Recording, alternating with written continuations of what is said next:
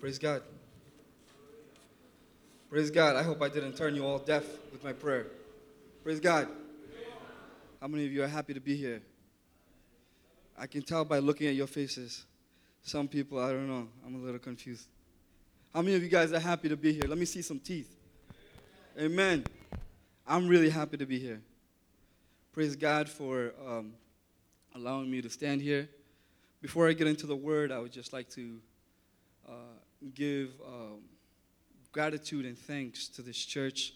As many of you know, I'll be going to Houston uh, uh, Monday after Monday. Uh, on Tuesday early morning, I'll be going to Houston. I, I want to take this time to really thank this church for everything that they have done for me. Especially, I want to appreciate Pastor, all the years of mentorship and guidance that he has given me. I want to thank all my Sunday school teachers. Uh, from my youngest age up to now, they have been a great blessing to me. I really appreciate all of them. And many of them come and tell me, I was your Sunday school teacher. They let me know, Amen. I really appreciate them. If many of you are thinking whether I should be a Sunday school teacher or not, I think you should. Go be a Sunday school teacher and pour into some kids' lives, shape them, mold them, be a blessing to them. I want to also thank all the uncles and aunties and all my brothers and sisters uh, in, in, seated here and who are not able to be here. I want to appreciate all of you because you have been a blessing to me in one way or another. This church is a blessed church. Amen. You should say a little bit louder for that. I just said that you're a blessed people and you don't nobody want to say amen. Only a couple of people. Amen. amen. You're blessed. You have been a blessing to me and my family. You have helped me to grow. You have helped me to look to the Word of God. Especially, I want to appreciate all the aunties and uncles. They have been a constant source of encouragement. No matter how bad my message is or how good my message is, there's always somebody there to say, Good job, Shevin. That is a great thing that I, I, I receive from this church. I really appreciate all, all the uncles and aunties who have been there for me um, to, to pray for me and to encourage me. I want to thank all of you for that. And the last thing that I want to say if, if I've hurt anybody, maybe with my words or my actions, or maybe with the things that I have not said that I should have said, maybe by uh, the fact that I did not do certain things that you expected me to do, being there for you at certain times that I was not there, not being there for you at certain times I should have been there. I want to ask your forgiveness and uh, uh, I express my sincerest apologies if I've hurt anybody in this church. Amen. Don't stop smiling, okay? This morning, I want to talk to you about, um, they're going to put it up. Uh, I want to talk to you from the title Stronger Together. How many of you are sitting with your wives this morning? Can I get a woohoo? I, you know, how many of you are sitting with your wives? Just maybe you could take their hand and let them know too, I'm sitting with you, right? This morning, I want to speak on the topic stronger together. Stronger together. And this is going to grow from a couple to a family and then to generation. I want to grow from from it being about a couple's family and then generations.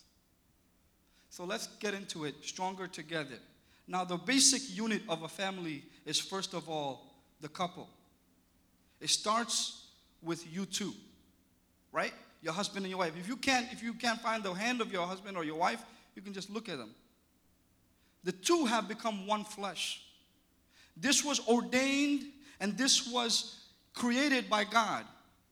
This was instituted by God that you should be married. That should you should have one wife and you should have one husband. But many a times when we walk into marriage, how do we walk into marriage? We usually say, I'm looking for the right one, right? I'm looking for the right one. And you spend years and years because you think that you need to find the right one. You go to all the different kinds of people.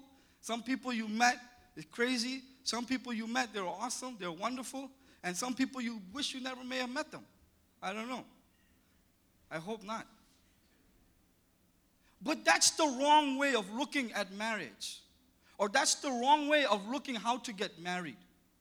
The question is not whether there is a right person out there for me and for me to go and find that person. The question is have you become the right person? Have you matured? Have you grown to become the right person? Look at your husband, look at your wife. How many times do you spend blaming each other? Acha? Right? I don't know what you say to your wife. I say Lois. right? Oh, why you did like this? Why you did like that? I told you. Thank you. I was looking for that. Why you did that? Right? We're always blaming the other person. But the truth is, that's not the biblical pattern. Because you know why? You started looking for the right person and you never became the right person yourself, maybe. And you're saying, my wife needs to be perfect. Why you didn't do it like that? Or my husband needs to be perfect. Why you didn't do it like this? What are you doing like this? Blaming the other person. Marriage does not work like that. If we can look to ourselves and say, Am I the right person? You wouldn't blame your wife, you wouldn't blame your husband. You will take the responsibility upon yourself. Right? We all quote the scripture. 1 Corinthians chapter 13, verses 4 to 8. Anybody want to read it? Any courageous husband or wife? I'll read it for you so that um, it, it goes into the video feed as well. Love is patient, love is kind. It does not envy, it does not boast, it is not proud, it does not dishonor others, it is not self seeking, it is not easily angered, it keeps no record of wrong. Love does not delight in evil, but rejoices with the truth. It always protects, always trusts, always hopes, always perseveres. Love never fails. It says a whole lot of love, right? Love this, love that, love patient, love merciful, love perseveres, love is kind, love keeps no record of wrong. Now I want you to read that again. But this time, instead of saying love, put your name there.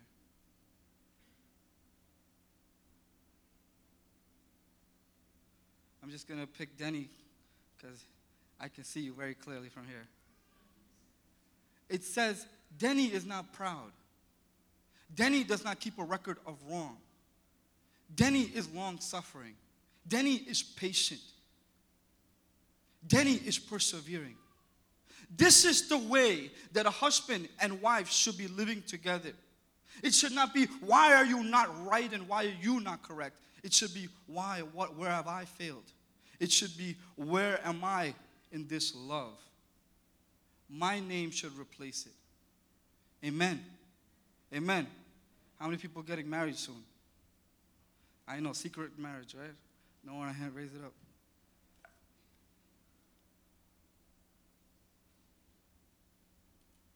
But understand how the marriage works. It should be like this, where one is taking the responsibility, not placing on others. Where the expectation is not placed on the other, expectation is put upon self. Now, the next thing that I want to go into is from parents to, I mean, sorry, partners to parents. In the Bible, there's a few type of parents. How many of you guys are young couples or you have a child? Just recently had a child, under 15, under 18? I, I just had a recently had a child. Right? Your life has now changed from it just being just you two. Now there's a child in the picture. In the Bible, there's a few characters and few stories of parents. And they have been typified. I would like to put them in three categories. The first category is present but permissive. See, it's not good enough if you, as parents, are just home. It's not good enough if you are just there. The reason why you are there is so that you can guide, so you can lead, so you can build up, so you can teach. There are so many examples in the Bible of how they lived their life. We can see Eli. Who is Eli? Eli is a priest. Eli is a man who knows the Word of God. Eli is a man who served God. He was home with his sons, and his sons were home with him too. But what was wrong with his family life? God even cursed him in 1 Samuel 2, 2 verse 29. God asked, Why do you scorn my sacrifices? Why is it that your sons accept bribes and take the fat from the sacrifices? It's not good enough that the fact that you are just home with your kids. It's not good enough that you are there together. Many of us, including my own family, we grew up, what do we do? We read a psalm, we sing a song, we pray, and we go to sleep. That's not going to cut it. I'll tell you the truth. Every day you read one Psalms with your kids, that's not going to help them. David went into the cave, David came out of the cave. David went into the cave, David came out of the cave. The Psalms. This is not going to be enough for your kids. If you're young couples or your parents or you're going to be parents soon, you need to understand. You need to sit down with your kids, not read a psalm, not simply read the Bible. You have to teach them from the Word of God. You have to give them guidance. You have to give them something practical, not simply say, oh, let's just pray and read the Bible. It's not going to work out. We can look at Eli and we can see this, but the next person is surprising. Is Samuel. Samuel was a prophet from Beersheba to Dan. That's like from north to south, east to west. This guy was known as a powerful prophet. But the people of God came to Samuel and they told Samuel, Your sons now do not walk in your ways. Instead, now they take bribes. We want a king. This is what the people came and said to Samuel. We want our own king because your sons don't walk in your ways. You know, one is the fear for me, or one of my greatest desire is not I don't want anything else. I want my son to walk in the ways of God. That's all I want. He don't have to become rich. He don't have to take care of me. He don't have to do anything. He's only four months old, but it's my desire. Right? How is he going to be like that? How, where will you get this idea? Right? How is he going to do this? I don't know what you think school is like 400 kids, 500 kids, 800 kids, all coming together, learning how to fight, learning how to talk, learning how to steal.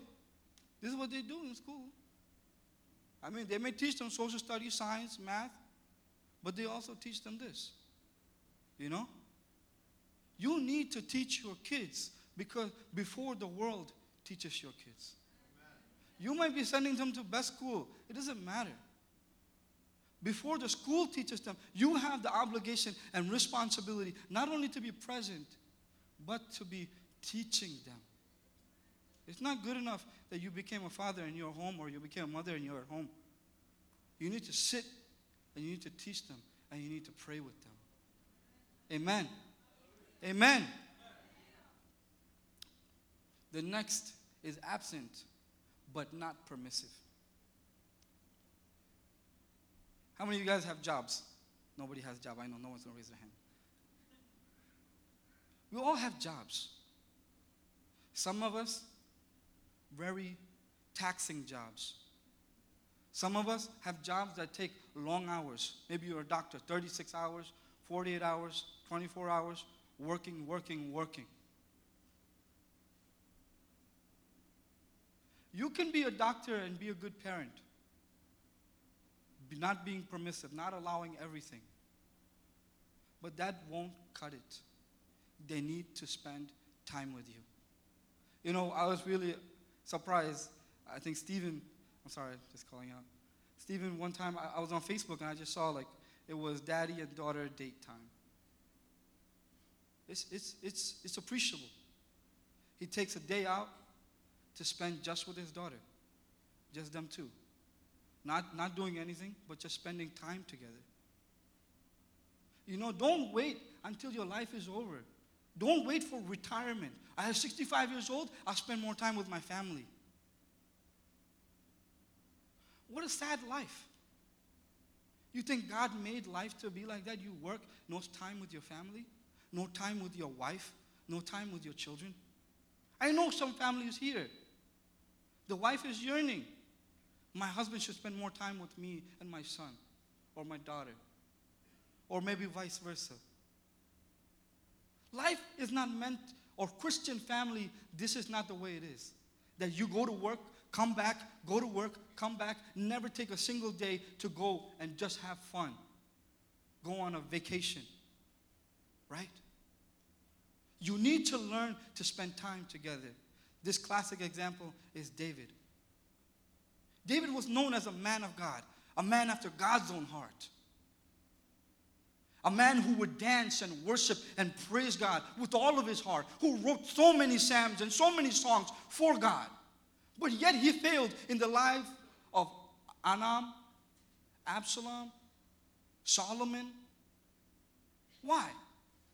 He was not permissive. He was a good, godly father, but he was absent. He was not there. His son turned into a rapist, his other son turned into a murderer. Yeah, you may not be permissive. Yeah, you may have, you may be very uh, um, controlling. Maybe you're very strict parents. But if you don't spend time with your kids, your kids do not know an example of what a godly life is. It's not good enough that you say, live like this, be like this, don't do this, do that. They need something more. They need to see you acting and living out a Christian life. Hallelujah. Hallelujah.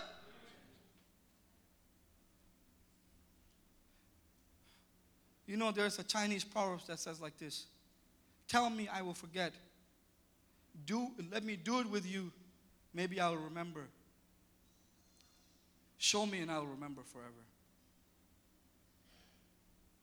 If you tell your kids something, they will forget it. But if you show your kids how to do it and live it out in front of them, they will never forget it. It's not good enough that you read the Bible to them and tell them stories. It's only good enough when you exemplify it in your own life. They have to say, My father was an honorable man.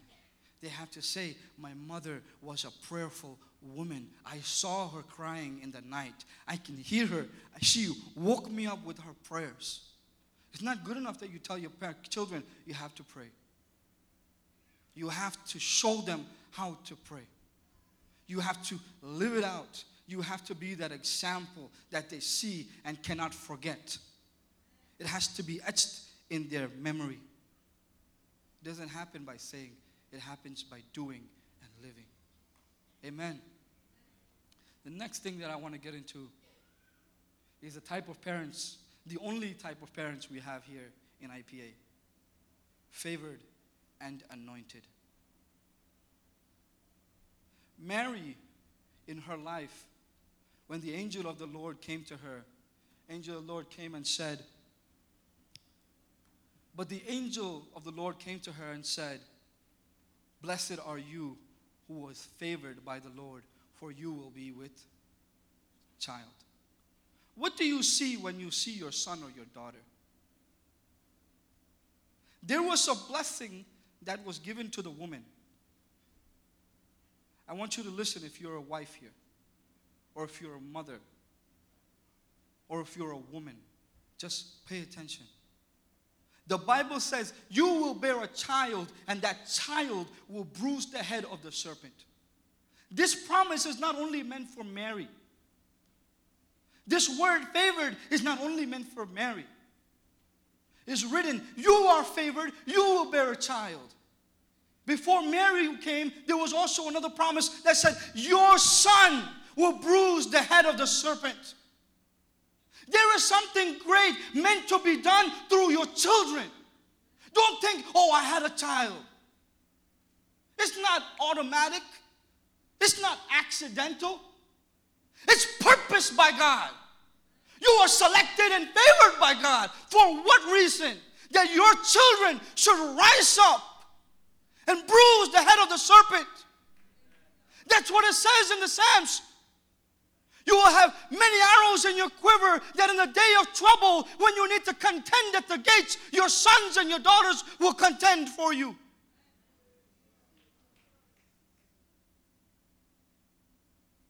How many hours you spend in labor, nine months carrying your children? Simply so they can live their life, go to school. Being a doctor is not a big thing. I'm sorry if anybody's a doctor. None of these things are great.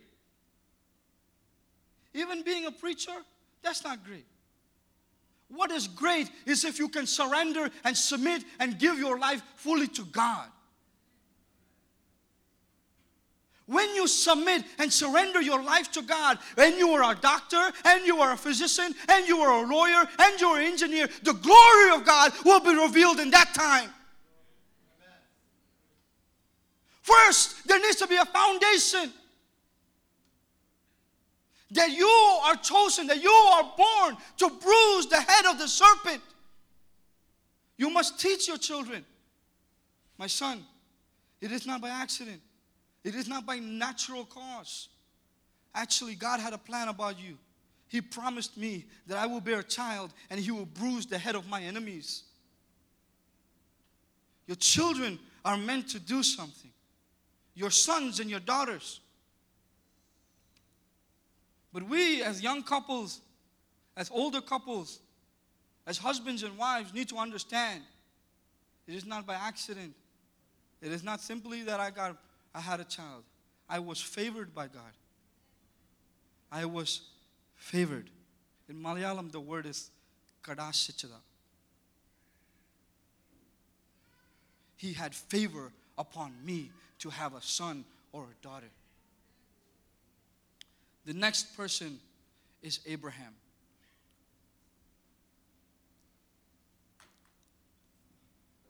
All of you are called by God. Abraham. What was it written about Abraham? What was the calling of Abraham? We think that he was called so he can walk around the land and claim all the land. But actually, the Bible says, Have I not chosen him? Have I not called him?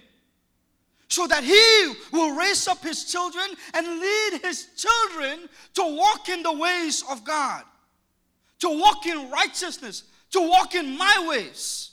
This is what the Bible says about Abraham, the calling of Abraham.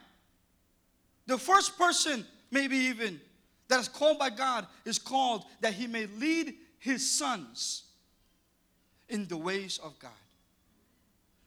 Don't think you are a father simply to be a father. Don't think that you are simply a father. You were called, anointed to be a father anointed, separated, given power of the Holy Spirit.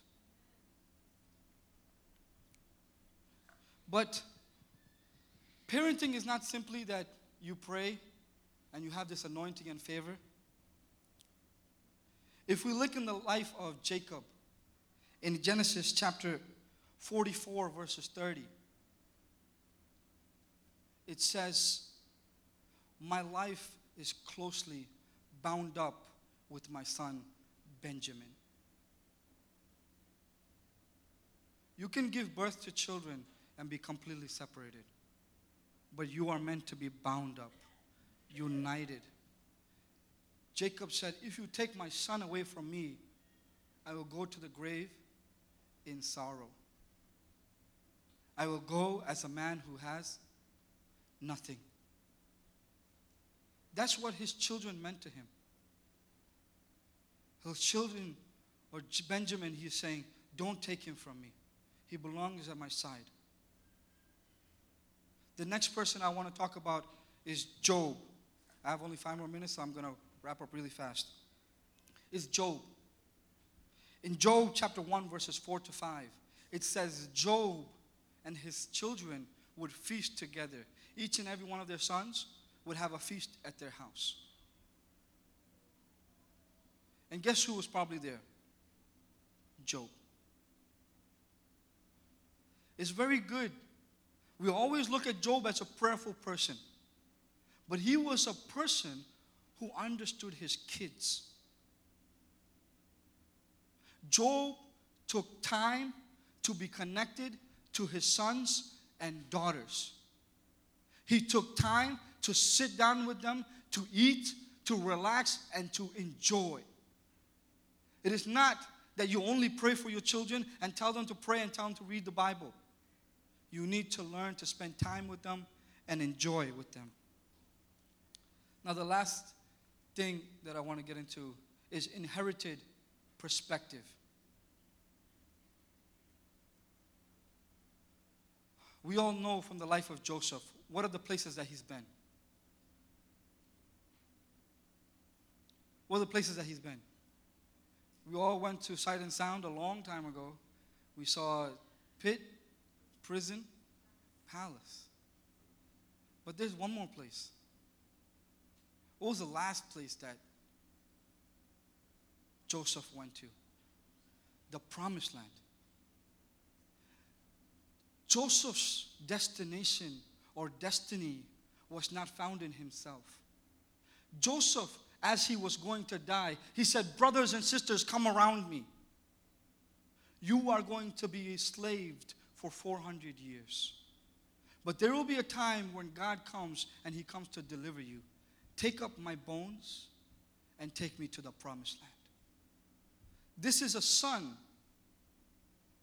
How did he know this? 400 years, they're going to be slaved. And then God is going to come and deliver them. Right now, they have a good life. This guy is the second in command. Joseph is second in command. How did Joseph know, a man who is in second in command, how did he know that there's going to be a time that all this goodness is going to go away and we're going to be enslaved? And that God is going to come and deliver us. How did he know this? Who told him? Where did he find out about it? In, the, in Genesis, I believe in the chapter uh, 15, I believe somewhere in that area, it says God came to Abraham and told Abraham, Your children will be enslaved for 400 years in the land of Egypt. Abraham was told about this. Abraham told his son Isaac. Isaac told Jacob. Jacob told Joseph. You, as parents, and we as children, have an obligation. One, the obligation as parents is for you to realize the potential and the promise and the, and the vision God has about your children. Because before you have a child, sometimes God will come and speak to you, just like with Samson's parents. The angel of the Lord came down to Samson's parents and told them, your son, he's going to be a mighty warrior. He's going to be a judge. Before Jesus was born, an angel came to Mary and told her, You are going to have a son, and he is going to be a savior for your people.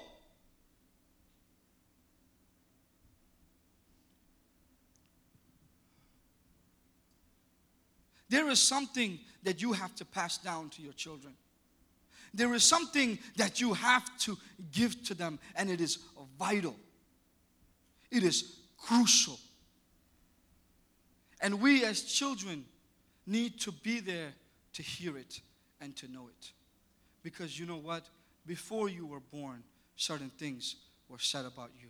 Before you had understanding, certain things were said about you. God has a plan for each and every one of us. This is a great church. But this flows from generation to generation. We as parents, we as children need to stand together. Otherwise, everything is utter failure. I want to close my message here with a small analogy. two analogies.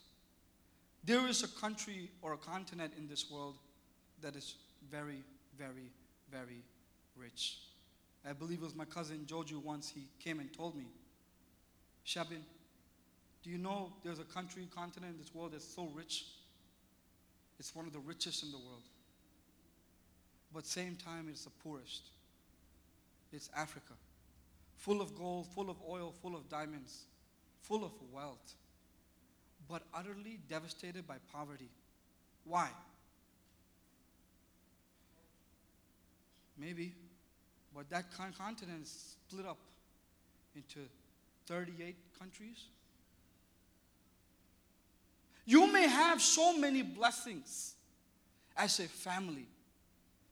You may have so many blessings as a person. But if there is no unity, all of these blessings utterly waste. Africa has gold, oil, everything, but they're fighting all the time. They cannot come together and be united. We as a church need to learn to be united. We as a family need to learn to be united. I am nothing without my parents, and my parents are nothing without me because my parents carry my prophecy and my promise. But I carry the victory that is there for them because I am the one to bruise the head of the serpent. We need to learn to stand together, united, together. Because we may be blessed, but if we are not together, we are cursed. Learn to stand together because each of you carries a blessing for the other. Amen. I'm going to sit down right now. I'm going to sit down with this analogy. I know you all know what this is. Look at this tree, it's so big. But look at this tree, it's the same tree, but they cut right in the middle of it a road for a car to pass through. This tall tree has to bear the wind, has to bear all the pressure that blows against it, yet it doesn't fall even if it has a hole right in the middle of it. Why? These are the redwood trees of California. When the scientists went to look why it doesn't fall down, they found out that as these trees stand together, they send their roots out one to another. So if you want to pull down one tree, it's like you're trying to pull down a hundred. If you want to tear down one family in this church, if the devil looks to curse one family in this church, he needs to think that there is another 115 families in this church. We need to learn to stand together united, but that starts first in the family. With you being good parents to your kids and your kids being good children to the parents. And then it will grow into this church. This is a church of churches. This is a family of families. The basic unit is the family. Let's learn to stand together so we will not lose our blessings. Let's learn to stand together so that we will be strong. Title of my message this morning is Strong Together. But if we're not together, I want to take a moment to pray. If you close your eyes with me and bow your heads. Father God, we heard a message this morning of how you bring two people together and make them one. And you turn that one into a family. And from that family, you bring us together and make us a family of families. Father Lord, we know that you have blessed us with immense blessings. But give us grace to stand together. Give us grace to build each other, to protect each other. Give us grace, Lord, to be great parents for your name's sake. Give us grace to receive from the generation before us. And give grace to the generation before us to pour out the promises of God into our lives. Make us good Jacobs. Make us good Josephs. Make us good Marys, oh God.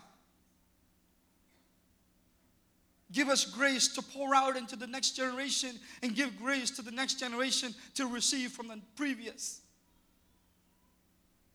Lord, you have a purpose concerning this church. I pray that you will fulfill it. I pray that you will manifest it. I pray that you will take victory over any enemy that is coming against us. We proclaim a victory upon our family in the name of Jesus Christ. Father, Lord, Just as Joshua says, we together as a family of families say, As for me and our family, we will serve the Lord. We proclaim it over this church. We proclaim it for thy name's sake. In the name of Jesus Christ, we pray. Amen. May God bless you with these words.